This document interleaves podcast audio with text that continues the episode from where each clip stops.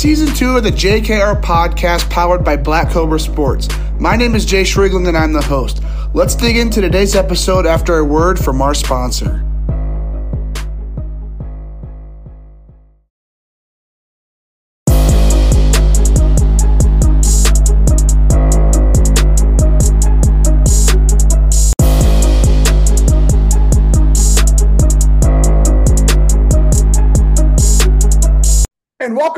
The JKR podcast. Today we have Illinois native and 2025 Illinois baseball commit. We got Jack Wheeler on the podcast. Jack, super pumped to get you on the show, man. How are you doing today? Good. How are you, man? I'm doing good, man. I keep getting all you Illinois guys here on the podcast. I mean, just had Braden Bakes here a couple weeks ago, um, AJ Garcia, TJ Schuyler, I've had in the past as well. Um, I'm starting to learn more and more about Illinois baseball. Me being from Indiana, like it's kind of cool to me, you know, move move around the Midwest and kind of see what Midwest baseball's like besides just the state of Indiana. Um, so super pumped to get you on the show. Um, really excited just to dig into your career and kind of Illinois baseball as a whole. Uh, but no, before we kind of dig into baseball, I do have one question I like to ask everybody that gets on the podcast, and that is for those who don't know you, how would you introduce yourself? Who exactly is Jack Wheeler? You know, um, I would say myself is you know off the field. I care a lot about you know school and um, you know just being a respectful person off the field, but obviously on the field as well. Um, you know what I do off the field carries on to on the field as well um, you know, just being a good teammate, and then that you know that that carries on to you know the real world is being just a good person, a good student, good classmate, and all that. Okay.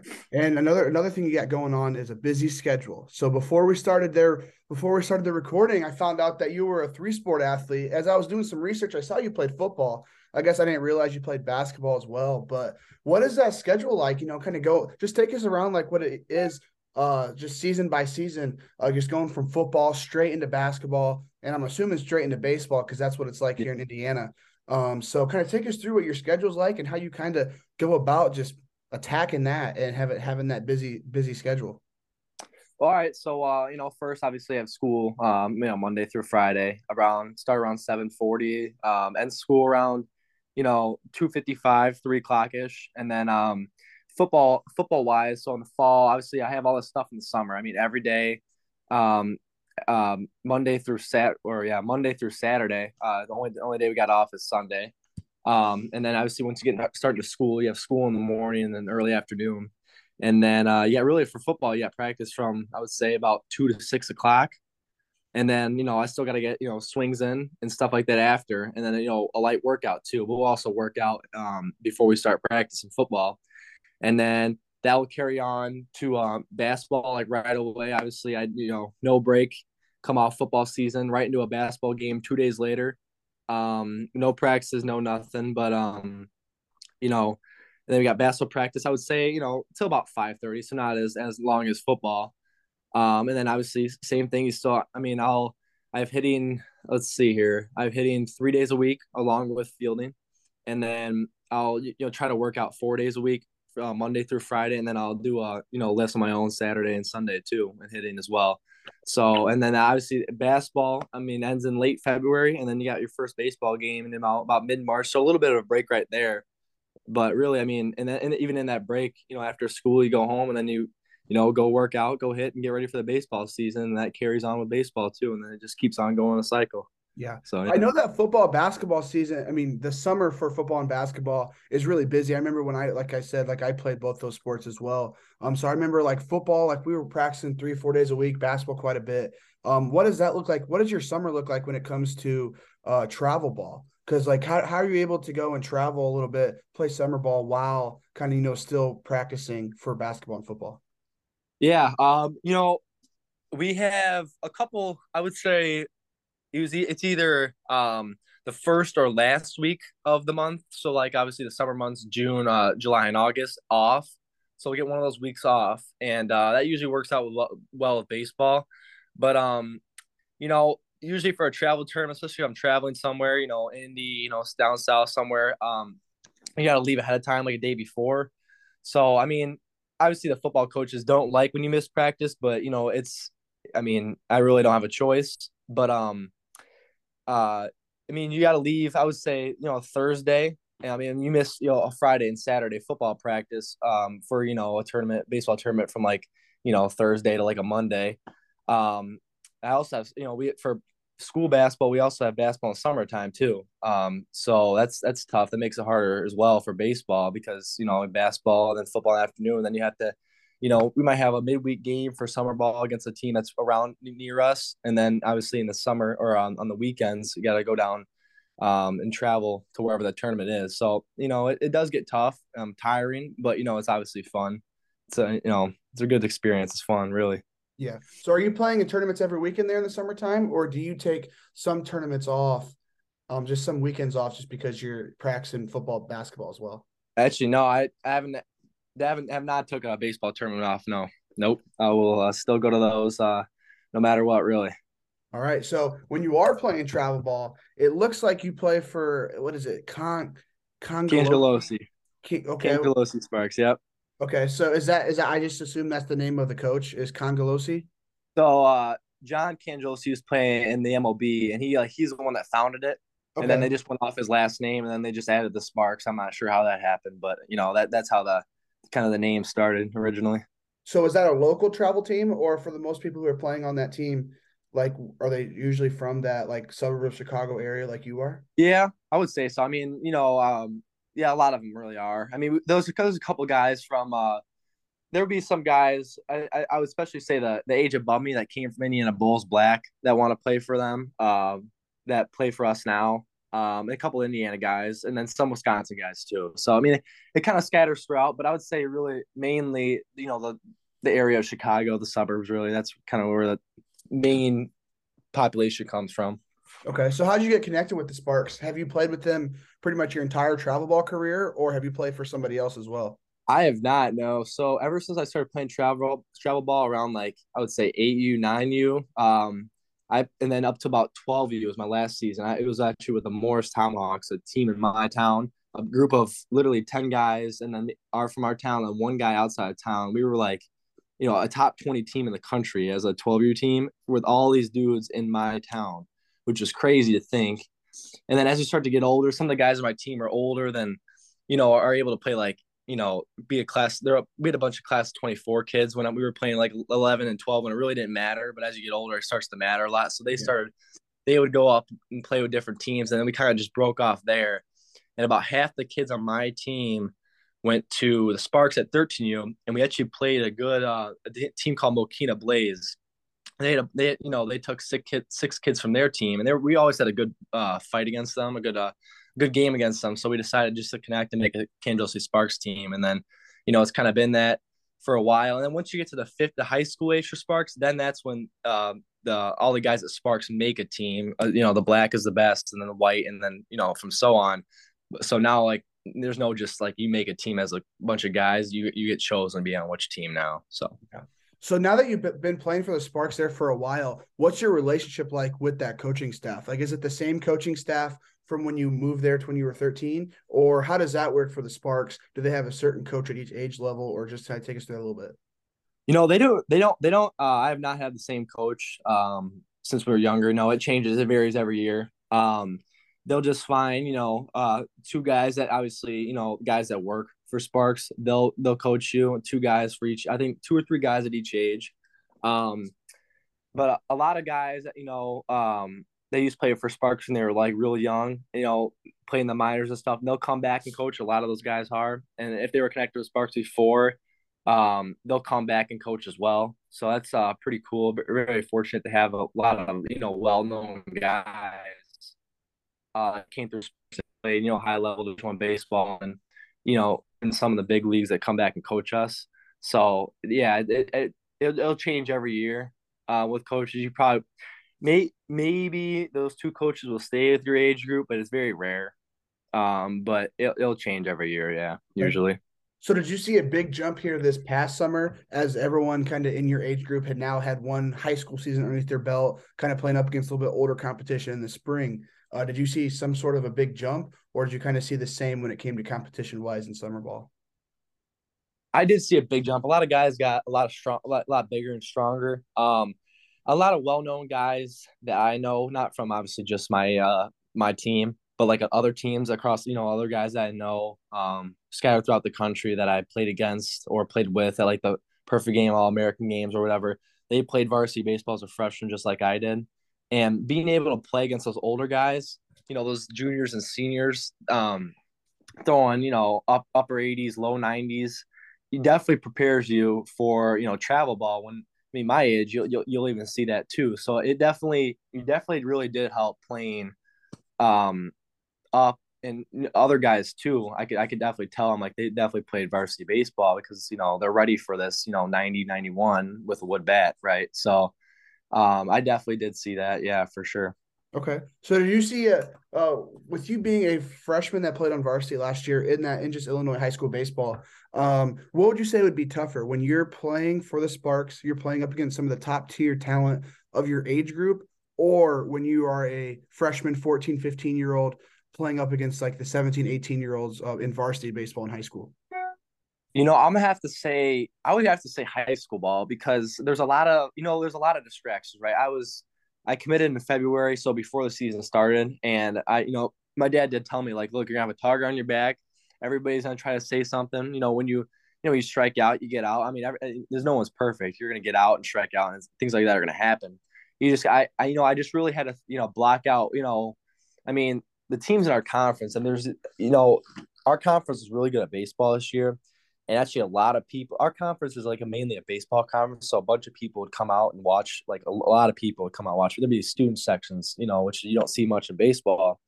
And like you know we play in a road game and you know like stuff being said to you and stuff like that it's, it's definitely tough especially being at a young age you know a freshman um and so and you know obviously i mean uh being able to need to perform um on top of that um you know it was definitely tough. I'd say that was definitely harder than uh, travel baseball with the competition because I feel like it was very similar because I was able to, I was able to play in a good conference or baseball and face you know, for example, uh, a guy that went to LaSalle Peru, he's now a freshman in Illinois. He was, I mean, I was just a freshman and he we, we go there and play him. He's like 93, 94 in the first inning. I'm just like, wow, man, this is this is a whole new ball game. You know, not yeah. playing eighth grade school ball no more. And that, that's when I really said, you know, okay, all right, you know, I got to step up. You know, I'm not I'm not just here. I'm here for a reason. So it's I feel like high school ball is definitely you know more of a challenge and definitely harder than uh, travel ball. Yeah, for sure, more pressure.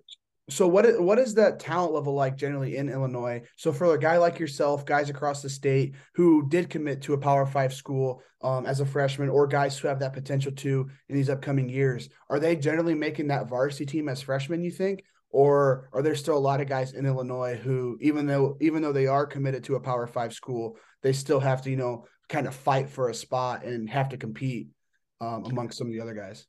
I would say, I mean, there's some guys that I know that played more in the Chicago area that went to like these dominant like Catholic schools that had like, you know, one through nine were already committed. And there's a couple kids in my grade that were already committed to Power Five schools, but they had to play in the freshman team because this is the school they went to. And I mean, for sure, those guys could play on, you know, you know, the varsity team, um, my team, teams around us, right? Um, but it was definitely you know, a lot of guys that I know um, for sure would have been able to play um, varsity baseball, but they had a, you know, just a scenario of what school they went to. And, um, you know, obviously I was, you know, blessed to be able to be in the spot I had, you know, actually the guy in front of me, um, really good friend of mine, Tennessee commit, he actually transferred to a different school about 20 miles away. And then I, you know, I kind of just took that spot and, um, I mean, that's kind of where he, he actually, he started pitching. He started to become a PO and then I'm and then that's where I got put at third base right there. So okay, so what is that competition level like? I know you said your conference is a baseball conference, but like how often are you generally facing another Power Five commit like there in Illinois in your conference in the suburbs of Chicago? Like does pretty much every team have some sort of guy who's committed to a Illinois, Indiana, Big Ten, ACC school, or what does that look like in terms of like facing other guys committed to big schools? Actually, you know what? There's um uh I would say before last year, for example, freshman year, there was about three um, that we faced um, in our in our conference alone, three different pitchers. But there's also some other guys that were, um, I mean, there were some guys throwing 91, 92, but they were committed to these like top JUCOs. So they might have, I don't know, they might have a different view on whatever they want. I mean, those guys could have gone Power Five for sure, right? Those guys were juniors throwing low 90s, sitting low 90s for like four or five innings. They could have gone Power Five for sure, but they're committed to like top JUCOs out west and you know down south. So, I mean, actually, as a freshman, I was like kind of overlooking. I'm like, yeah, I've never heard of these you know smaller schools, and I go there and I'm like, these guys are throwing like low 90s. Like, why are these guys going there? You know, and then I kind of heard their perspective, like maybe why they chose that, you know, to go there, maybe develop as a player. So not, I mean, our conference had about, I would say, in total, five or six guys committed Power Five. So, um, not not too bad, but um, there was a lot of you know a lot of guys that were still really really good players that that just weren't um that were going to smaller smaller schools. Yeah. So for some of those really good players who are committed to JUCOs or just smaller schools in general, you said you did talk to a couple of them. So what was their perspective on going to a JUCO compared to a Power Five? A lot of them said they wanted uh you know they wanted to develop they, some of them said you know maybe maybe they, they weren't ready for that power five level yet and you know um some of them had some of the guys had um older older siblings or stuff that went to those JUCOs and wanted to follow in their footsteps because they did well there. Um, a lot of them said the same reason to develop, and some of them were, you know, some of the guys were grade issues too. Um, you know, they couldn't get into some of those big schools, so they had to go JUCO um, to where you know then they fix their grades and they go up there. But um, I would say, I mean, yeah, that was really the development part was the biggest thing. That's why I mean I would talk to them, you know, why you know choose you know something like a like an Illinois, Indiana, for example. Um, they were just like really just development thing. Yeah. That's what they yeah. So overall, I know you said that your dad kind of sat you down, told you you're going to have a target on your back as a freshman, already committed to a Big Ten school. Uh, but just take us through how last season was like, and then um, I know you said you might be getting some chir- chirps uh, from some yeah. sections across the across the conference. So kind of take us through that a little bit, how last season went.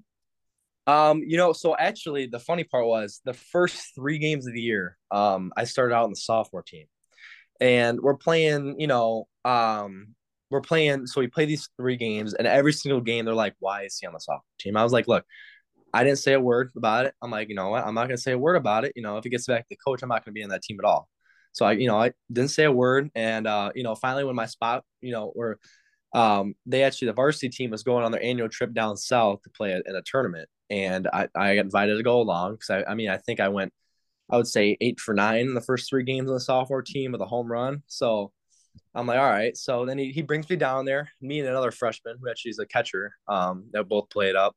Um, we both went down there and, you know, some things happen, you know, not playing too well. And we, me and him get our, we, I get my chance, you know, I get a base hit and I make a nice play. And I'm like, all right. He's like, okay. And I start the next day, you know, I do well, get two hits, a couple RBIs. And then that's, you know, that's kind of how it started.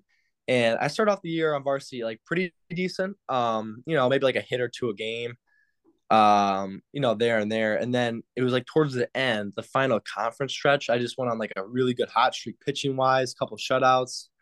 Um, you know, a lot of, you know, a couple home runs here and there.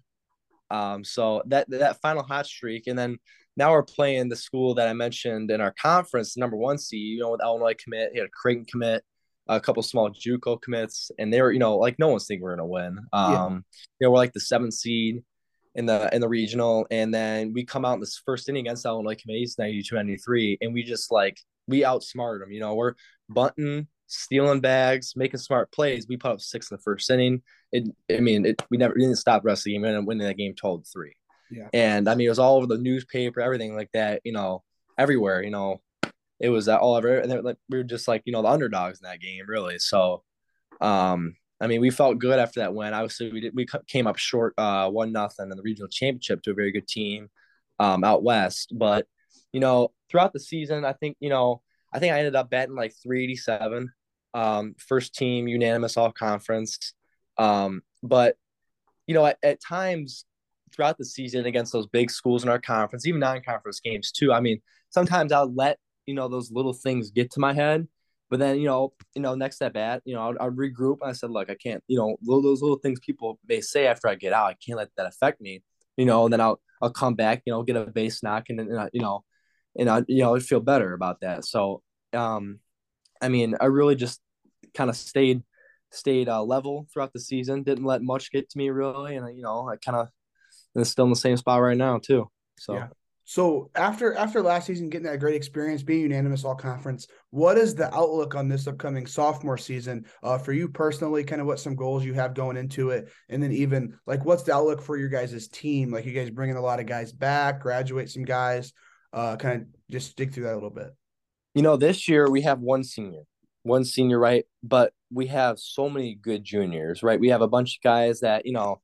I mean, there's one junior, so obviously I mentioned that Tennessee commit transferred, right? But um, we have a very good, solid one through nine this year. Uh, last year, I didn't think we really had that.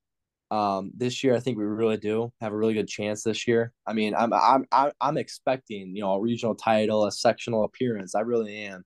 Um, we have a lot, you know, one through we. I mean, we even have guys that will. Um, I mean, I, those one through nine guys can you know field. You know, we can do. Uh, we have a lot of we have a lot of arms as well, a lot of pitching too, which is big. Uh, last year, I didn't think we really had that. Uh, this year we have a lot of pitching, I believe. Um, you know, but I'm really expecting a good season out of us. You know, I'm you know 26, 27, you know, wins out of us, our team. So, you know, I, I'm I'm really happy and really excited for uh this upcoming season. Really. Yeah. So you mentioned earlier that you guys have an annual trip down south. I mean, yep. I know Indiana, we don't we have like two schools that do that, and they're the top tier schools in the state. Like, so I take it Morris is a pretty solid baseball program, especially having. I mean, you said that Tennessee commit as well. Um, so I take it Morris is a pretty solid baseball program in the state. Yep. Yeah. So, go ahead. Oh no, you go ahead, man. Okay. So uh what do you think's kind of what do you think's kind of led to that success of that Morris program? I know you said you're playing up against top competition w- within that conference with you guys being a baseball conference. Uh, but just like going through day to day, um your full first season last year as a freshman, what do you think has kind of led to that success? You know, I would say just not like I mean, people are saying like you know Morris is going to be you know second, third place in the conference, you know, behind, you know, a, a Sycamore or, you know, a, a LaSalle Peru, for example. But, you know, we, I mean, I think last year we did we didn't really let that bother us. I mean, we ended up getting third, right? But you know, behind behind two very very good teams. Um, but I mean, really, that's just kind of like staying, you know, flat. You know, not getting too up, not getting too down, just like staying, you know, just flat through the entire season, I think will, you know, especially helped us last year, you know, will continue into this year. Um, just really just, you know, not letting little things affect our team. Like, you know, you know, people trying to like, you know, put put some guys down. You know, I told you know, I told some other guys, I'm like, look, don't let that affect you, man. You know, stay stay right in the middle the entire time. Don't let anything, you know, little little things bother you. And um, I really think that that really helped us. You know, we were kind of underdogs, you know, beating that LaSalle Peru team, uh, knocking the, the one seed off in the first regional game was really a, you know, a big thing for us, and showed that you know, like just because underdogs, I mean, we can still play, we can still um play very well. So, you know, that's kind of how. I, I mean, I don't think it'll be as much like last season. I feel like we'll be more of like a you know a top dog this year, um, especially in our conference and you know in the middle part of the state. So, you know, I'm really excited to see what this season has to come. Yeah. So being in an all conference last year, being a power five commit, are you kind of looked at as a leader in that clubhouse, or do you think you still have to pay a little bit more dues uh, before you, people start looking at you as a leader? I said, yeah, pay a little bit more dues for sure. Um, I definitely, you know, definitely was a big talker. Uh, me and the shortstop were, you know, very two good leaders. He's a leadoff guy for our team. Um, he's always been a leader. Uh, very good, very, very good three sport varsity athlete. Um, uh, so I mean, last year I was I would I would call myself a, a big leader.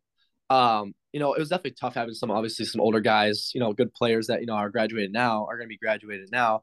Um, but I say I pay a little bit more dues for sure.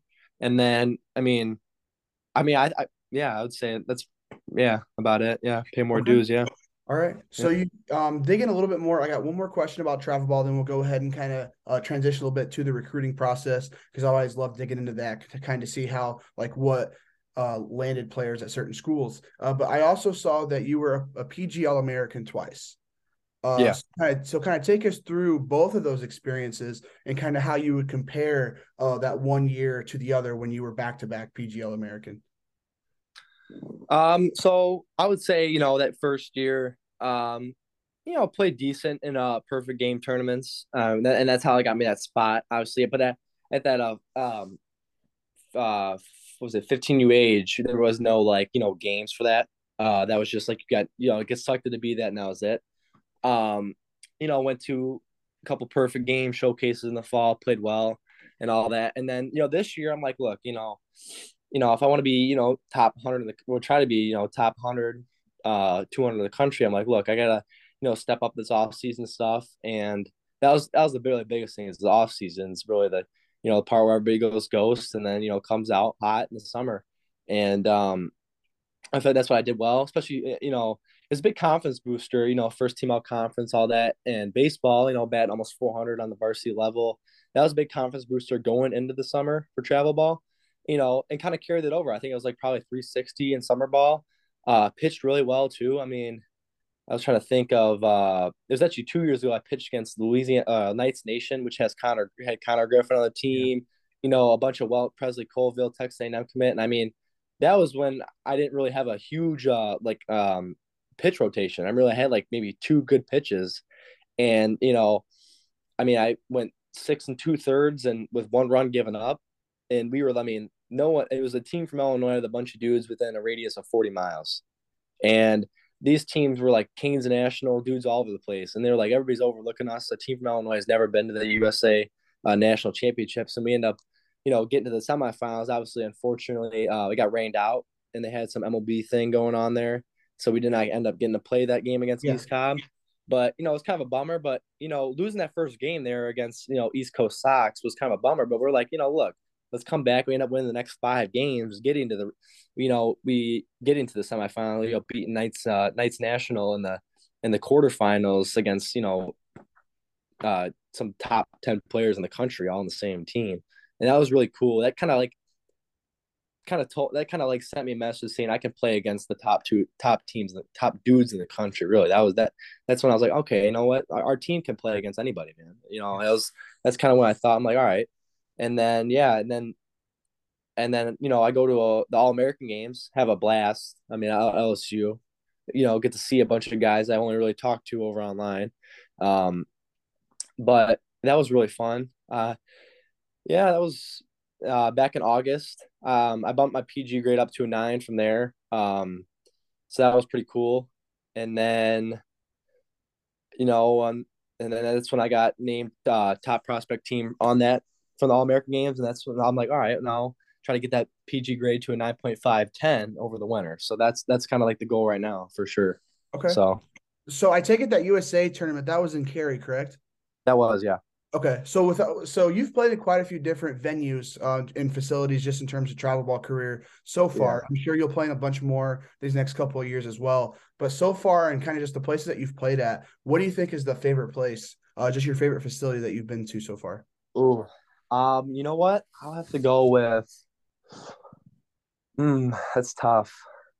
Um, you know, I'll have to say the um, I would have to say Cary the the main uh the main stadium one. So obviously, like the regular nice field. I mean, it's like. MLB hurt all of them. So like you know, it's my not putting down the rest of the fields, but you know the one with the you know the big stadium and the stands. That that's you know that's just one that every kid would want to dream to play on. Playing on that one was just like unreal experience. Like the best. It felt like you know, it felt like the grass felt like turf, but it was actual real grass. You know, it was so cool.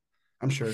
All right, so digging a little bit into the recruiting process. So you're staying home, going to Illinois there in Champaign, Urbana, Champaign, or Champaign, Urbana, whatever, however you pronounce it.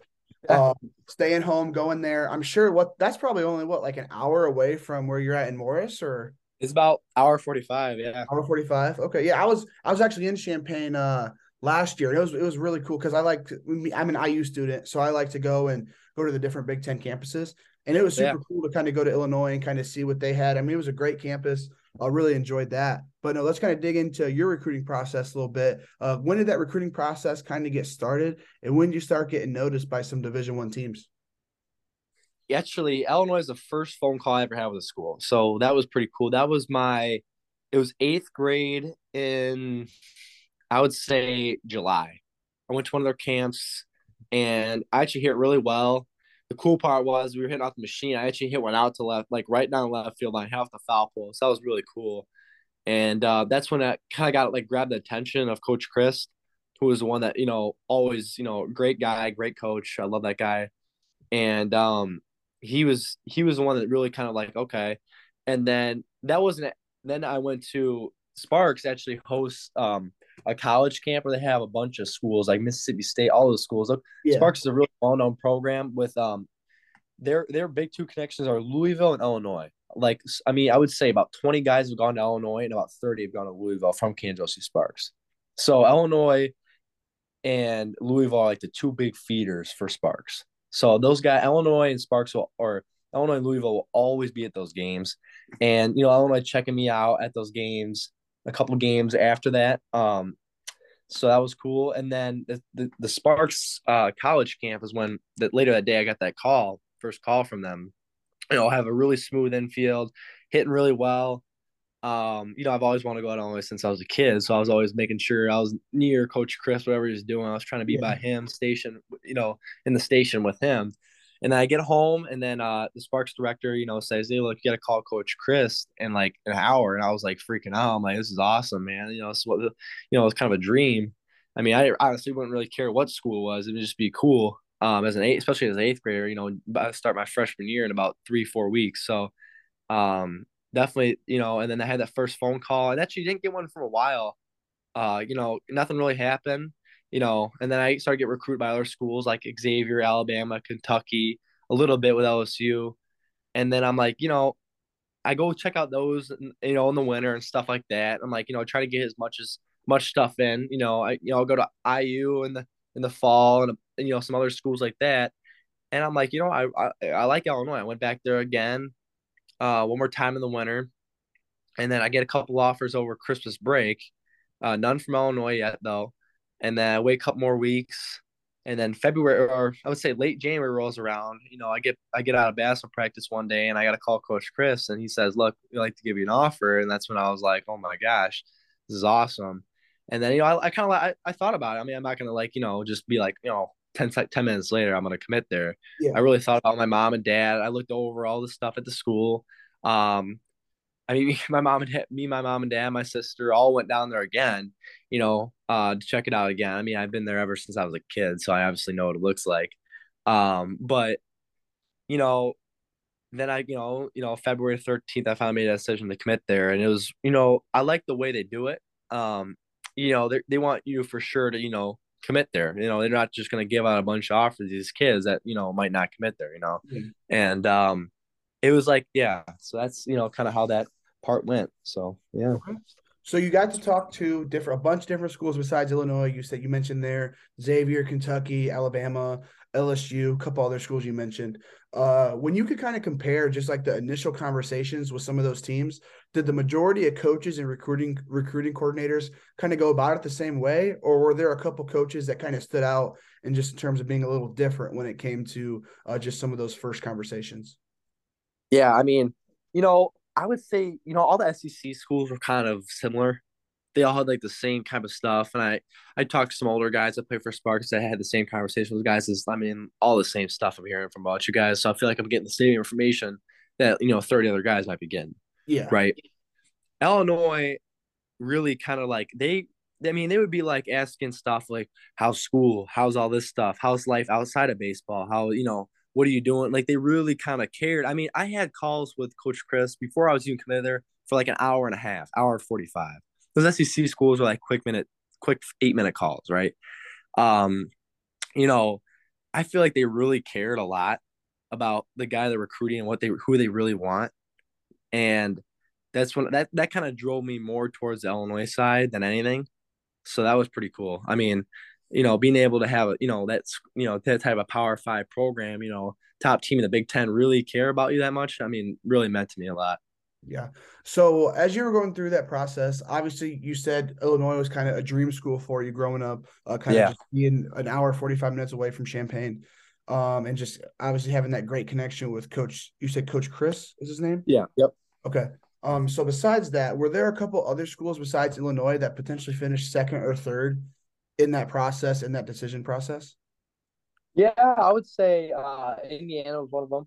Um, Xavier was too. You know, uh, Billy O'Conner at Xavier, really great guy. I mean, he really cares about you know his players and what he you know what he's doing. He does does a great job there. I mean, I, I mean, my dad after I committed this summer, or after I committed, I mean, even the summer, my dad would see him and still talk to him and have a good conversation. I would too. So he's he's such a great guy. I mean, look, Xavier's you know not a Power Five school, but like, you know, look, I mean, who really cares? You know, I mean, they're still in the Big East, right? But when you have a coach like that, that that's what really dro- drove a couple actually guys for Sparks to commit there this winter or this you know this fall actually. Yeah. So I would say you know definitely uh, Indiana Xavier was there too, and Kentucky was. So okay. those, you know. So as you were going through that process, and you can compare. Shit, never mind. Let me restart because this question I kind of want to like put onto social media, so I want to make sure it sounds good. Um, yeah, I'll restart that question.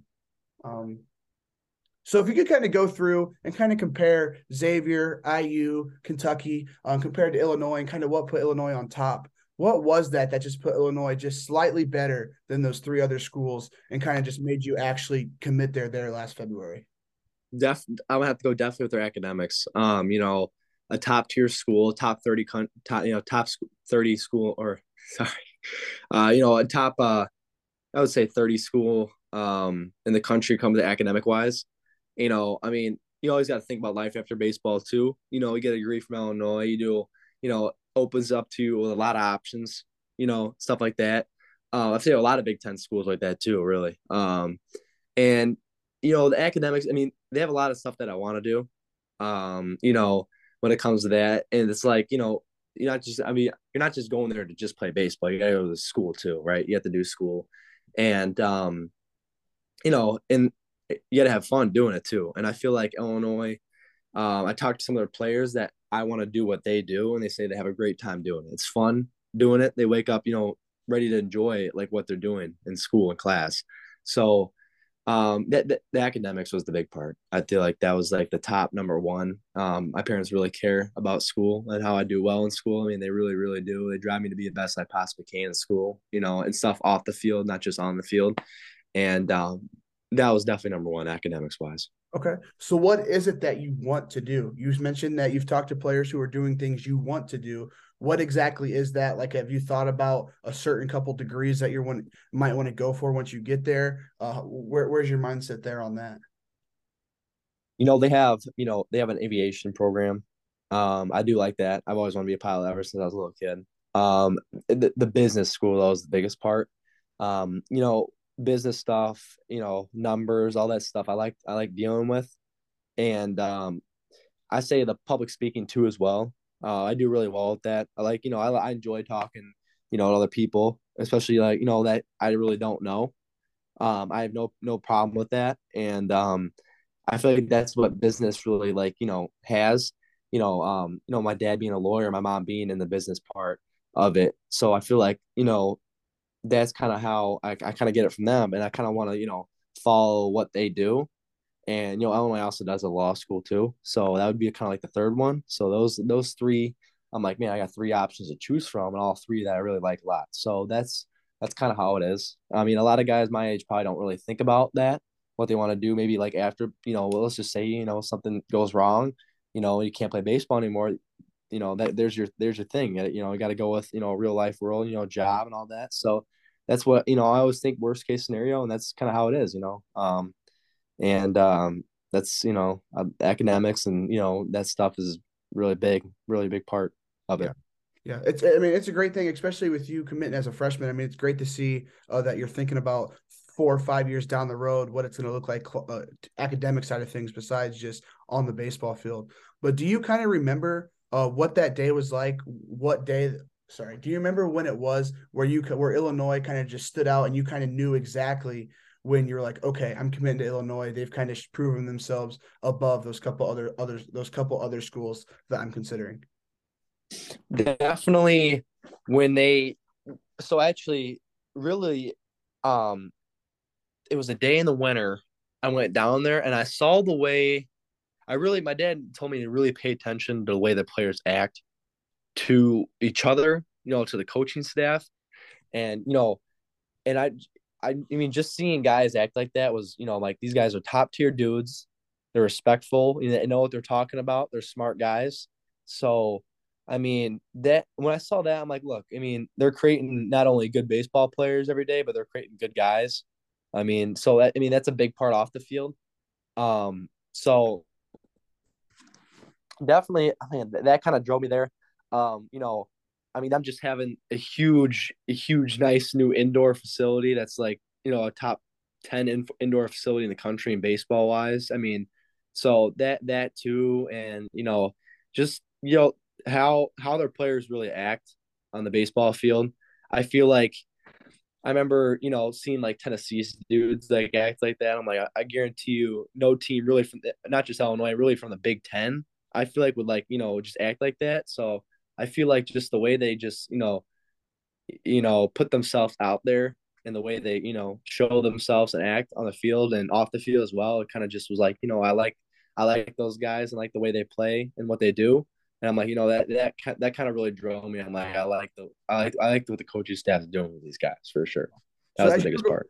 So as you're going through the re- recruiting process, and you kind of got to see the inside of a Big Ten program compared to a SEC program there with a couple of those schools that were talking to you, Big East program. Uh, what do you think? There's kind of a difference when it comes to uh, just SEC baseball compared to Big Ten baseball, or even Big East baseball compared to Big Ten baseball. I feel like you know SEC baseball, a lot of those guys come from down there and they've always lived down there. Um, and I, I just feel like, you know, those Big Ten players really, I mean, you know, they got to play in harsh conditions, man. Those SEC guys, I feel like, you know, they're always playing warm weather no matter what. I mean, those Big Ten dudes, I, re- I have respect for every single one of those guys, not just Big Ten, Big East guys, you know, got, you know, up Northeast. I mean, those I mean, playing in like that weather is just tough. I mean, playing in Illinois, Indiana, Midwest in general. I mean, that's how it is for high school ball too. I mean, I had to play, you know, 26 degree weather, you know, and it was, you know, snowing. So it's like that. I mean, that's, I mean, I went to an Illinois game and it was snowing. You know, they're not going to have a nice game for like the first 17, 18 games. I mean, that's what Coach Chris said. It wasn't above like 60 degrees for the first almost 20 games. And I said, you know, look, those guys have grit and like they were playing like it was it was like 80 degrees outside. They were playing like this is they're like this is nothing. So I was like, you know, this kind of shows. And then, you know, um, it was kind of like I feel like the Big Ten players kind of have a different like I would say like um mental part of it. Um, I I mean, like you know, I feel like when I was watching, so I was watching Georgia Tech versus Tennessee at Tennessee. It was a great game. You know, Georgia Tech almost beat Tennessee in the regional. I remember just seeing like Jordan Beck like flip off the center fielder as round on first base. I feel like I would never see that, you know, in Big Ten baseball or like, yeah. you know, Drew Gilbert from Tennessee, you know, like, you know, turn around the umpire and getting ejected. I, I don't think I've ever heard, you know, I mean, Coach Chris was actually saying those examples to me. He's like, look, that would never happen at our, our, our, you know, at our school or on our squad or anybody we play really in the Big Ten. I don't feel like, he said you feel like that would never happen. So I feel like there's kind of a difference in the way the game style, you know, the play style is, and uh, the different, you know, compared to SEC and you know Big Ten. I feel like there's a different play style and a different coach's point of view. I feel like that's, you know, I feel like there really is that. I mean, I see it all over Twitter. You know, a lot of people, you know, bashing those SEC coaches and some of those players there. I feel like you never really get that towards those Big Ten schools, Big East schools. Really, I feel like that's how it is. So with Coach Chris and that Illinois coaching staff, obviously you had a solid relationship with them to commit in general. But since you have since you did commit last this past February, how has that relationship? How has that evolved? Um, just these past you know ten months. You know, I mean, you know, I'd be very like you know, I would say more like you know, kind of timid and very like um you know, I'm t- like uh, like I'm talking to the president. You know, when I first started talking to him, you know, it was, it, I mean, that's how it was everybody. I feel like, um, and now I could just call him like he's like a coach of mine. I mean, obviously he's not my coach yet, but he's like a coach of mine. A, you know, when I talk to him, he sounds like you know a good friend of mine that I know. And it's yeah. just easy to, really yeah. easy to talk to him, really easy to have conversations. Just really cares about what you're doing, and he, you know, makes sure you're, you know, your grades are doing well. That's the big part. You know, I can't you can't get in Illinois with bad grades, especially. I mean, look, just because you're an athlete does not doesn't mean you just you know get to screw off in school. That's he, he definitely keeps me straight with that, um, and definitely you know making sure I'm doing well. And you know, I, I feel like it's just like it's really easy to talk to him now, and then the relationship is just like grown and it's progressed for sure, hundred percent. Yeah. So when it comes to the the just your future teammates there at Illinois, you said that the Sparks are a kind of a feeder program for Illinois. So I'm sure you have some sort of relationship with some in-state guys who are heading to Illinois. Uh, but just what are some of those relationships you have with potentially some guys who are currently on the team or some guys in that 23, 24, 25 class that are committed there to Illinois? Yeah, um, you know, a lot of those actually over Thanksgiving break, I was able to work out with a couple guys Illinois I knew. Um, so they a lot of those guys like to come back. A lot of them live near near the uh, Bodom, which is like the center for the Spark, right? That big indoor facility, and they'll come back, and I'll be able to see them. You know, and I'll, it's so easy to talk to those guys. And I mean, I'm I'm getting ground balls with you know maybe future big leaguers someday. You know, guys that are in the draft. Like I was man, throwing throwing ground balls to Justin Janas, who now plays, you know, in the Atlanta Atlanta Braves organization, who was a really good hitter for Illinois in the Big Ten. And um, I mean, just being able to work out with those guys, you know, kind of really made me like think like, you know, it was really fun to talk to those guys too. And then that was that was even before I was committed. And I'm like, you know, and then obviously now I still, you know, I can they came back a couple, you know, last week and I was able to go up there and you know work out with them and stuff like that, and it was just really fun. And um, you know, having a really the sparks, the sparks being the huge part. That's that's the huge part and of it, of me having those really good relationships with those uh, Illinois guys at Illinois right now, and ones that will be going there that played um, for Sparks. So, um, obviously, I had a really good relationship with um, Justin Jefferson, who you know unfortunately you know died last year uh, who was committed to Illinois. Uh, he would have been there next year. Um, but you know, he's a really great guy, really fun guy to be around. I feel like you know, I felt you know, like it was really fun to be around all those Illinois guys. Really, it was, and it was you know nice to be able to hang out with them and work out with them. You know, and you know it was a big part. You know, the Sparks took a big part of it. Yeah. Yeah. So when you're around guys like Justin Janas and guys who at the time were projected top major league draft picks, oh, guys who are quite a few years older than you, uh, what are some different ways that you go about just picking their brain and just kind of learning more about the game of baseball? Yeah, I mean, they they say you know, look, playing those guys, they they would always tell me, you know, short memory. Um, you know, you can't you can't you got to have a short memory when you play college baseball, no matter what level. And that they would always make you know they would tell me a bunch of things, and you know, it's uh, they would tell me too much that I, I I can only remember some of them, and uh, you know, the big one, the big one was definitely the short memory part. I mean, Justin Janas tell me, you know, like, look, you missed ground ball, big deal, go get the next one, right?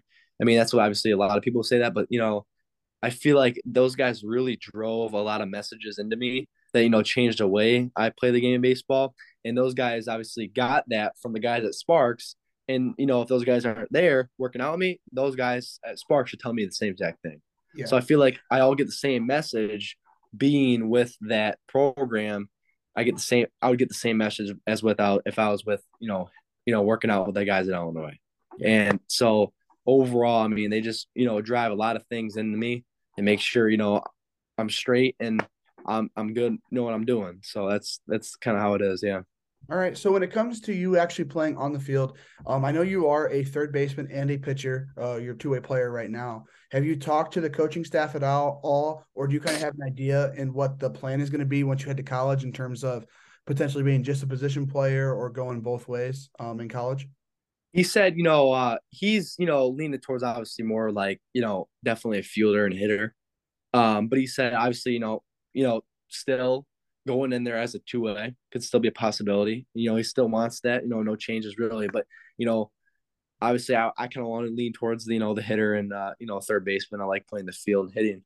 Uh, best part of the game, I think, um, is hitting. Uh, and um, and he's definitely like definitely leaning towards both. You know, both two way. But I mean, if it has to come with one, he'd probably choose me and have me be a fielder and a hitter for sure. So okay, well then let's kind of dig into just your overall hitting, overall fielding a little bit. Then we'll move on to pitching as well. Uh, but when you are in the batter's box or even on the on deck circle, kind of what take us through your approach a little bit on just what's going through your mind um, as you're in the on deck circle, walking up to the batter's box, and kind of just uh, just take us through uh, what what's going through your mind. You know, honestly, really nothing. It is, you know, I kind of clear everything out uh, you know, just thoughts on, you know, my mental approach. Uh, it's just kind of like, look, you know, no matter who the pitcher, speed, I'm trying to go right center. You know, stay that way. Um, really stay that way. I train actually with uh Christian Knapczyk's dad. So he's Christian Knapczyk's uh, second baseman at Louisville, really good fielder. You know, probably will go high high in this year's draft. I, I trained with his dad, and he's like, look, oppo, you know, right center gap, right center, and that's what that's what I really drive into my head. And then he thinks, look, mid, think of middle away on the plate, and then if it comes in, then just turn on it, right? So that's kind of what I think, and I'm thinking always fastball. You know, I'm always thinking fastball, and then just off speed, right? And then you know, I'm thinking, you know, stay true to myself you know, don't chase really. That's the biggest thing is, you know, the chasing part. Don't chase. And then, you know, also the situation, what I got, you know, I was more, you know, obviously, you know, as a freshman, I'm thinking, well, I bunted like six or seven times. I mean, I never really bunted that much in my life. I don't think I really ever bunted before that. I had two walk off bunts in the year. I mean, I'm thinking, look, I haven't had a great game so far. I'm like maybe one for three, oh for three not hitting well off this kid. So I'm like, look, I'm gonna make the best of the situation. I have a really fast guy at second base, leadoff hitter. I'm a push bunt it to right to, towards the first baseman because he's playing like 10, 15 feet behind the bag. So I go down there, and call time. I say, look, coach, give him the steal sign. I'm a push bunt this, almost like kind of like a weak, really weak hit yeah. to the right side. I push bunt it, and he's it wasn't even close. He was saved by a mile. He stood up, and we won we won the game because of that. You know, it was like the 15th, 16 inning. We um we were playing on a field at their field. They didn't have lights, so it was almost dark out. It was like seven o'clock in like May. Well, it was actually it was like probably I would say early April, so it'd get dark out at like 7 15, 7 30. And it was like, I mean, it was like that was the last thing. It was like last opportunity. I'm like, look, I'm gonna do this. And I said, look, I mean, it's all about I always think about the situation, you know, who's on, got, you know, what the pitcher's got, and you know, where the you know, where the infielders at, you know, where the outfielders at really. I feel like I, I mainly get a shift to left I pull the ball decent, but I'm also like I also spread the field really well. I mean, I hit it all over the all all over the um all over the outfield, all over places. But the mental approach really when I'm on deck is just, you know, I you know take take a deep breath, clear everything out. You know, forget about last at bat, whatever it was. You know, I got a new bat right in front of me, new at bat right in front of me, and you know, I take you know, I at the pitcher, I make I, I kind of like I like to be even if it's off the on deck circle. I like to be even in the batter's box where I'm gonna be in the batter's box. I feel like that's like the best timing mechanism um, that I get down. You know, I time up all pitches. I see, you know, when I'm on deck, I see the arm angles of maybe. I feel like a lot of guys at the uh, when I was a freshman, especially like maybe eighth grade, they had like different arm angles for some of the pitches, so I could tell them like, oh, you know, this kind of side side arm angle is to be like an off speed pitch, and over the top's to be fastball. And I feel like I got that down really well during school ball and travel ball, really in school ball, and it carries on to carry over to travel ball. So the mental, you know, the mental approach was definitely, you know, something I had in the back of my arsenal that I really, you know, really was able to help me. Yeah. So for for that walk off bunt, I mean that is a extremely high IQ play, uh, high I, baseball IQ play. So kind of where does that IQ come from? Like, did you kind of just always have that sort of baseball IQ, or have you kind of worked on that in the past couple years? You know, when I got into that pro, uh, you know, obviously Morris's high school program, he kind of drove. He like he look, I get that you're, you know, power five commit. You know, a lot of the spotlight's really just on you. And he goes like, you know, put the team first, right? You know, you haven't hit well in this game, not the best game, right? A couple errors in the field. I'm like, I had had, I mean, be honest, I did not have a good game so far. But he's like, he's like, look, make a change, put your t- put your team first. I mean, it's like I don't care if you get out. There's only one out. You know, get the guy, you know, at least third base, maybe force to throw to first base. I'm like, look, and he's like, you know, you got a, I got a hot hitter behind me. He's like, he's like, he's like, he's like two for three, three for three with a home run. So I feel like he either way, I was putting myself in a good situation. He said, you know, kind of the put your team first, kind of like when you when I first got in that program, it's kind of like, you know, it's school ball. I feel like travel ball, you kind of play for more like your recruitment and stuff like that, and more exposure. School ball is like a, you know, I feel like it, you know, more of a team thing. And I'm like, look, I got to put my team first, and if this if this is what I got to do, I got to do it. And I said, all right, let's do it. And then that's how he was really. I mean, I, I was really, he was really proud of what I did.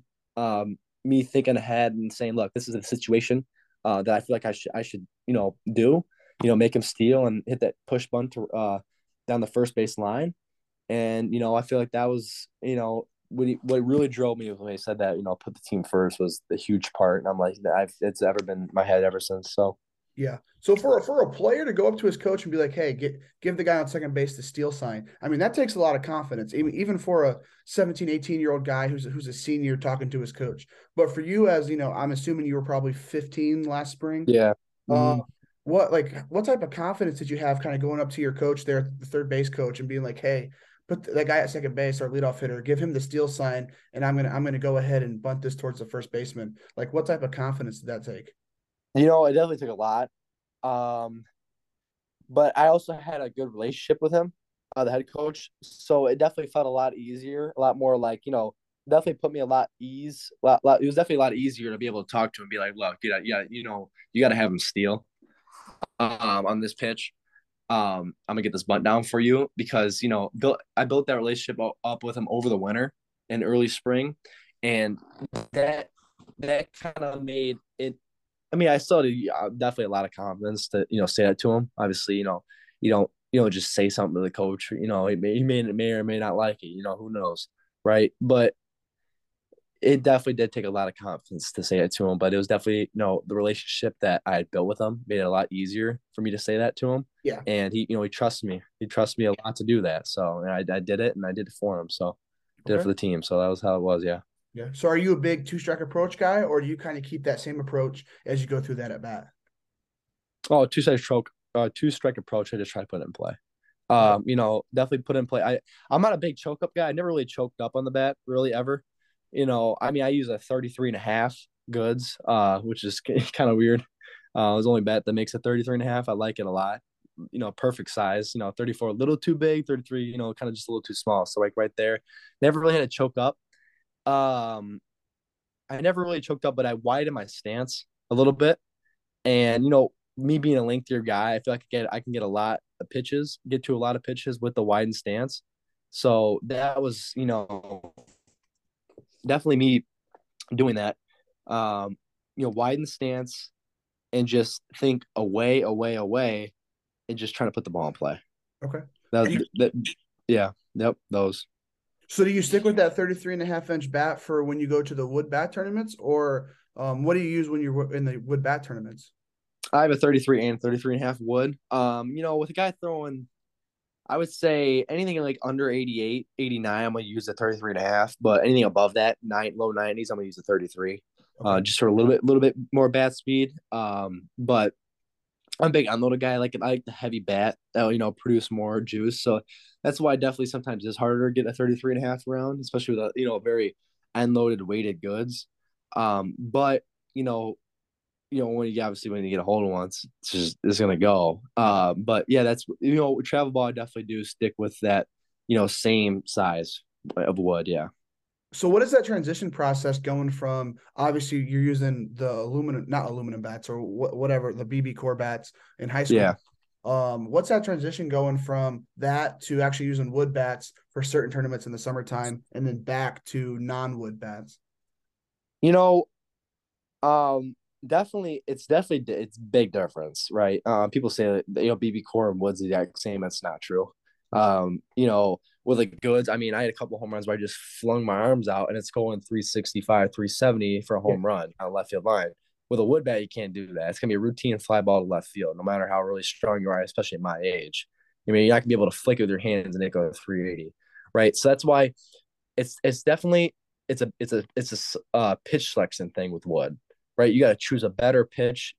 Really, you got to you got to you got to. I feel like I you know, make my zone a little bit smaller. My my you know my big sweet spot, you know, and I mean I don't change anything about my swing. I don't swing any harder, any less. Same thing. It's just like I gotta I gotta choose a better pitch to hit. You know, I'm a, I, I you know with a Luna bat, I'm not really gonna get sawed off. It might yeah. you know stay a little bit, but it might it might get through for base hit. Wood bat's gonna probably gonna break, or it's it's gonna go nowhere. Right. Same with the outside pitch. So I feel like I gotta make you know pitch selection's got to you know kind of I got to zone in a little bit, a little bit more, especially with the wood bat, smaller sweet spot. It's just you know a piece of wood really that you're swinging. Uh, I guess the dude throwing hard, you know, good off speed pitches and stuff like that. So it's a pitch selection thing, and uh, you know, goes back to the mental approach thing. I got to you know swing out better pitches uh, to for me to produce more, more solid good hits with the wood bat. Yeah. So you said you are a lengthier guy. So could you kind of take us through just the mechanics of your swing, just from that load up all the way through that finish, and kind of how maybe being lengthier is either a um, a pro or a con?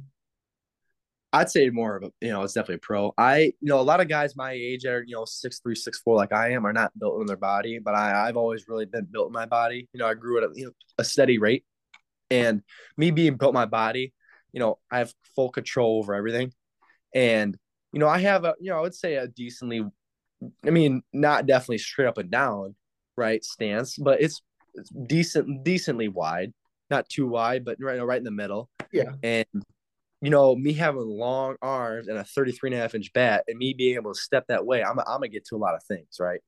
I, I mean, something that's ridiculous out of the zone, I'm not gonna obviously swing at, but something that you know I got to protect, especially in two strike approach, I can get to and foul at least foul it off. So that's it's definitely a pro for sure. I mean, you know, some guys might have a different, you know, saying that they're not, you know, used to being that tall and lengthy, but definitely a pro for me. I mean, you know, it's it has a lot of benefits, really. Uh, you know, maybe like a con might be this, you know, something low. I don't think I can get to. Uh, enough call it strike still, but then I'll be like, all right, now I, I mean, I can get to that. I mean, it's something I don't want to swing 00 or 01, but 02 now I got to learn that, you know, I got to swing at that. I mean, it's gonna be, I'm not gonna, you know, try to be called out in strikes. I'm I'm gonna try to get that with two strikes and get down there and try to put in play. So yeah. All right, so digging it, so flipping it around a little bit to when you're actually on the pitcher's mound, uh, kind of take us through what your pitching repertoire is, uh, kind of maybe uh, just your different grips and maybe the the velos of those different pitches you got. Yeah, so um, pitching side, it's like it's the strikes part, biggest thing. Walks, I mean, are the biggest. Like, I feel like it hurts you the most in baseball. Walks, I mean, kind of like can bring somebody down for sure. Um, you know, I try to limit walks. That's the biggest thing. Like, look, if he gets a base hit, you know, good. But I rather I rather have him get a single than me me walking him. Right, causes yeah. you know more pitches, all that. You know, shortens up your you know shortens up your outing. Um, I've definitely I've developed a really good curveball really really good curveball. Um, I've always had a really good changeup and move. I can I can either move it in to right hand batter, or I can move it away. I can do both of that, and uh, the curveball really helps too. And I have like a faster cutter, more towards up to my fastball speed. You know, I think over the summer I got to like 88. I mean, I mean 88.9. You can call it 89, really. Uh, so um, definitely it was. I'm like, you know, over the winter, I'm you know, spring I'm trying to be like 91, 92, right? And that's what I work on every day. Plyos, bands, mobility is the biggest thing for me. I'm decently flexible, but I can definitely be definitely always can be better at something. So my mobility, I try to be the best at. Okay. Uh, that I feel like I feel like if I had better mobility, I could have been like a mile or two faster during the summer, like 90, 91 during the summer. But I didn't really, I didn't really have that great mobility, so that kind of limited me at like 89 right there at the highest. So, um, but I try, you know, I'm like, look, I mean, middle or not middle school, sorry, high school ball, I could like kind of overpower some guys with 89. But like I said, you know, look, we play those good teams with the power five commits, they're gonna be able to hit that no problem. So I'm like, look, I gotta, you know, locate those those fastballs. I can't put them right over the plate. I gotta locate them, and I gotta, you know, mix an off speed a lot too. Start them off with a curveball, maybe give them a changeup, then go fastball, and then maybe come back to that that was like pitch selection is the biggest thing. And, you know, I got to know the hitter, know what he did the last at bat, know what he doesn't like to hit, know what he does like to hit, and that's what I'm like. Okay, you know, that's what I think in between innings. You know, with our, uh, you know, when I'm, you know, not hitting or about to hit, um, and when I'm pitching, um, and I'm not on deck or anything, I'm I'm I'm in the dugout thinking to myself, okay, you know, I got the bottom order coming up, you know, seven, eight, nine. I'm not trying to walk these guys. You know, that I'm, you know, they're not obviously the best hitters on the team. Yeah uh, so I'm not I'm not gonna let them have free backs. I'm gonna try to attack him with fastballs, and that's that's how it is. Obviously, in one through four, I'm not gonna try to do that right away. But seven, eight, nine, when I'm down that order, I'm gonna try to attack him with fastballs. So that's you know the pitching part is you know kind of like pitch selection to me, and you know knowing what to throw to some certain guys, and knowing the situation, and knowing what I gotta do to get done. You know to move on to the next out. Okay. So with you in a way kind of being a primary third baseman and pitching kind of being just that secondary position, even though you are still pitching quite a bit, uh, kind of what take us through what your arm care is um, during the off season. I know you say you're doing plyos and bands right now, uh, but do you kind of have like a deload process like the majority of like POs have, or with you being a primary position player, uh, do you kind of do it a different way than most POs? Yeah, I definitely do it different uh, than like what POs would do. Um, but obviously, I'm like, look, I obviously, you know, you hurt your arm. Obviously, you're not gonna be able to hit too. So I definitely make make sure that arm care is definitely pretty well. You know, obviously before I pitch, I gotta, you know, I I before I pitch, I like to be like not like dripping sweat, but I like to get a little sweat going. You know, I feel like that's you know, I feel like that's best for me, especially like the cold. I gotta get a little sweat going. And I even when I'm throwing a bullpen inside a dome, I, I'm still the same way. It does not change. It's the same time every time when I'm gonna throw 100, percent right? Uh, say I haven't thrown 100 percent in a while, but I'm, I'm, working up to that. I'm like you know 85 right now, 85 percent right now. Um, uh, the catch is the biggest part. You know, playing catch with intent of where I'm throwing. Even when I'm playing catch to warm up for infield, I'm still thinking about the pitching part. You know, I'm trying to hit my target right there in the chest every single time. And you know, obviously before I pitch, you know, a bunch of plyos, not a ton, but you know, different weighted balls. You know, I'll work up with the heavier ones and then get to lighter ones that are lighter than the baseball, and then the baseball right in between. I'll throw a couple times of catch before I get the catcher gets down to throw. Band work too. I like to do both arms to kind of just get the left side. I don't want my left side of you know my body just to be completely tight because that's still I you know my pitching form, everybody's pitching form still requires you know everything to be warmed up and ready to go. So that is um definitely a big part of it. Um, and then mobility, I always do a lot, of hip stuff before, and I obviously I'll do that after I pitch as well too, and I'll do bang work after I pitch, and then I like to ice no matter what. I mean, obviously it doesn't it doesn't hurt, but I just like to ice no matter what after I'm done. Yeah. So if you were a scout watching your game, so this can be on the mound, in the dugout, in the batter's box, or when you're playing that hot corner, if you had to write a personal scouting report on yourself, what would that scouting report kind of look like? You know, one that always, uh, you know, always hustling no matter what just happened. You know, okay, you know, I strike out, I come back to the box, I'm running out there to third base, right? You know, ready to go, ready to make a play. I'm clearing that out of my mind. That last thing that happened, you know, and and having, you know, ha- having a good demeanor, you know, when I'm on the mound, don't not letting little things affect me, zone everything out, and especially when I'm in the, the batter's box too. Same thing, same thing goes. Just like if I'm at third base or on the mound, um, one always cheer on his teammates, no matter the situation, whether I'm up or down. That's why I try to stay, you know, this throughout the entire time. And um, one that respects, you know, his coaches, other players too. Um, you know, obviously, baseball's baseball and football is kind of different. You kind of get you kind of get away with saying something or doing something. Um, basketball, you really can't. Everybody, yeah. the court, the stand, you know, people watching are like really they're right on top of you and they hear everything. Um, but baseball, you know, you know, definitely um, liked always talking out there. Obviously, I'm at the, you know, I play short a lot too in travel ball. I probably play like short like 85% of the time, 90% of the time, which is, you know, everybody be like, man, you're a six three, six four shortstop. But, you know, me being able to move pretty quick, obviously, I, I my, you know, my, my PG profile says like a seven one, but that was from two years ago, right? I'm probably at like a six seven, six, you know, six eight right now. Yeah. You know, like a, I think it's like a four six on 40. So, um, definitely like being a leader, especially when I'm at short. No matter what I'm doing, really, I'm trying to be a leader wherever, whatever position I'm at. Okay. So, looking at that scouting report, what would be maybe the biggest, or just the biggest couple things that you're wanting to work on before you head to Illinois campus here in that fall of 2025? Definitely, you know, flexibility. Um, that's a big one. All those guys are super flexible. And there's these dudes that weigh 240 pounds I can just do like the splits that I right So I'm like, oh my gosh, that, that's something I'm like, yeah, I want to be able to do that. I mean, that's not like that's just being able to be really flexible. Shows that you're really flexible. And then strength for sure. I mean, I've improved. I mean, last year I was able, I was barely able to bench like 135 on a plate, and now I'm getting like 205, 210. So that's like a 75 pound, you know, 80 pound jump. Yeah. Right. That's that's kind of how that that's how it is for all my lifts, right? Um, so definitely, uh, and then you know, speed, speed is another one too. I'm trying to, you know, obviously, if you want to play even third, let alone maybe even short. No, I want that to be like a, you know, like a six five, high six four sixty. 60. Right now it's like a six seven. So that's why I want to try to keep it, you know, keep on lowering the time every single time I try to do it. Um, and that's you know those like three four things like the biggest ones I really want to work on before I get there. Okay.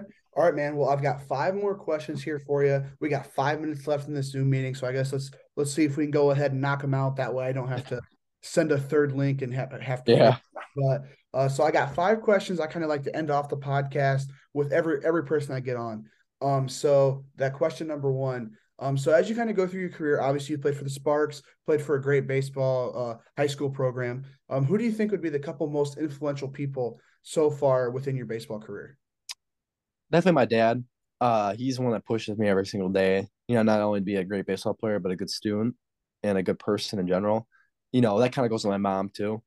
Um, you know, my hitting mentors. I mean, the guy that I work with hitting is also he also does uh, stuff online, the mental part of the game, and he'll do lessons every Tuesday night.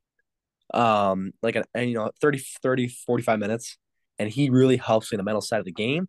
But not only that, you know, mental side of life. You know, waking up every day. You know, he it's big part. You know, you wake up, you win the day, then you win the week, and then you win. You know, the win the month, and then you win the year. You become better. You want to become better at one. You want to become better at you know one thing a day. It doesn't have to be baseball related. Does that you know just has to be you know just in general related. But those you know those kind of three people are a huge you know huge part of it. Yeah. All right, so you kind of kind of answered my next question, but leading into that, uh, so what is it that kind of just motivates you every day? Uh, just kind of go up and kind of win the day. You said win the week, win the month, win the year. Uh, what is it that kind of motivates you just to go ahead, wake up every morning, and win that day? You know, uh, I would say you know definitely motivate me is like, um, I'm gonna have to go with definitely motivate. You know what he says. I write a lot of the things he says down in in his uh set lessons like or his sessions. I mean, I have like I would say a full sheet each time he does something. I have uh, almost something fold down. I put them on like a little pin board. I look at those things every single day, and I say, okay. And then also another thing is like, you know, I go to those perfect game All American games, do well, PG get nine, and I'm like, you know, like, like I would say like four twelve in the country, and I was like that. I'm like, whoa. My dad's like, look, let that motivate you, and I'm like, I was really confused by that and I was like, you know, PBR is like 200 something, you know, like I would say like 180 and from PBR ranking like nationally. Yeah. But a perfect game, you know, I actually have a printout of that like on that board. So I see it every single day. And every time I, you know, every time I work out, I'll, I'll look at that before I leave for a workout or before I go hit. And it just motivates me every single day. And then next time I go to a showcase, I'm just, you know, like, look, man, I don't believe this should be ranking you know, I feel like I'm like, you know, a top 150 guy in the country. And I said, look, I'm gonna show you that that's not how it is. So how it should be. So I'm gonna I definitely those like two things, man. Those okay. really are. All right. So let's say you keep, you know, you keep winning the day, winning the week, uh, keep using your motivations, just keep getting better, better, and better. What is it? What does your life look like here 20 years from now? So let's say you know you're in your upper 30s. What does that look like 20 years from now if everything goes right? You know, um, I would say trying to live a life, you know, a great, a good life, you know, maybe even outside of baseball. Who knows, really? Um, you know, obviously upper thirties is now, you know, pretty old for you know a baseball guy, older. Um, so definitely trying, you know, like I said with the Illinois thing, you know, having a good degree, uh, d- good degree from there, you know, opens a lot of options with jobs in life, right? You know, um, and just being like those communication skills I build and those relationships with people that help me through, you know, my high school and college career can help me, you know, be, you know, having a good family, you know, having, you know, and all that stuff, right? With a very, you know, well paying job, you know, and doing something that I really like yeah. at that age, you know, in yeah. upper 30s. So, you know, that's that's that's the biggest part. You know, obviously baseball is not doesn't last forever. So I always think about, you know, what what I got for life. You know, the baseball is really only one probably I would say like one third of my life, right? So I gotta think about the other two thirds of it, you know, outside of it. So that's that's really the biggest part, yeah. Okay. All right, man. Down to the final question here. I'm sure this might be something that you've kind of already looked into, considering I saw that you had 13,000 followers on Instagram. So, I mean, that's yeah. a high number. So, uh, just moving into that last question. So, obviously, when you head to Illinois, you're going to get that opportunity to capitalize your name, image, and likeness, endorse, collaborate with brands, uh, just make a little bit of side cash off the field. Um, so if you did, could, did get that opportunity to pick a dream brand to work with, what would that dream brand be? I would say probably like Nike. That'd be super cool. I don't want to obviously be in a Nike school. Um, that you know, definitely Nike, right? Uh, that's kind of like that's, that's that's top tier, right? That's like the highest of the highest, right? Everybody want to do that. Um, but there's there's like a couple guys, honestly, you know, that I know, not not necessarily in the baseball team, but basketball side too. You know, partnerships with Nike. Um, another one would be like you know, like a Gatorade. That'd be really cool. Um, you know, they have a lot of college baseball players. I feel like they have connected with them. Um, you know, and then like a like a definitely a high, well known that I'm not obviously trying to like do that like by the end of my high school career. Yeah, high well known like wood bat company. That'd be really cool. Um, that that would be like a you know those three would definitely be like top threes I wanted. So what what wood bat company are you swinging right now? You know, right now, um, it's you know Rawlings. I like Rawlings a lot. Uh, I also have Sam Bat too. Uh, those two. Um, definitely Rawlings. I have like five or six Rawlings and like two Sam Bats right now. Um, but partnership would probably like Rawlings or Marucci would be like two that I would just love to do with. Uh, right, that'd be really really cool. Um, so definitely those two. Okay, would be like a top two. I'd do, yeah. All right, all right, man. Well, that's all the questions I got for you. Really appreciate you coming on the show. Appreciate you reaching out. Like I said, I'm loving learning more about just the different Midwest states besides here in Indiana. Um, like I said, have been having a lot of Illinois guys on here in the future. I'm hoping to partner with PBR Illinois um, and just get like a bunch of you guys on the podcast, potentially get you on the podcast again. Who knows? Uh, but no, best of luck here as you continue on with your career these next couple years for high school ball, travel ball. Um, head to Illinois, head to Champaign. Hopefully, go dominate there, dominate the Big Ten. Uh, but no, man, just thanks for coming on the show and best of luck here in the rest of your career. Uh, thanks for having me, man. I really appreciate it. Really cool.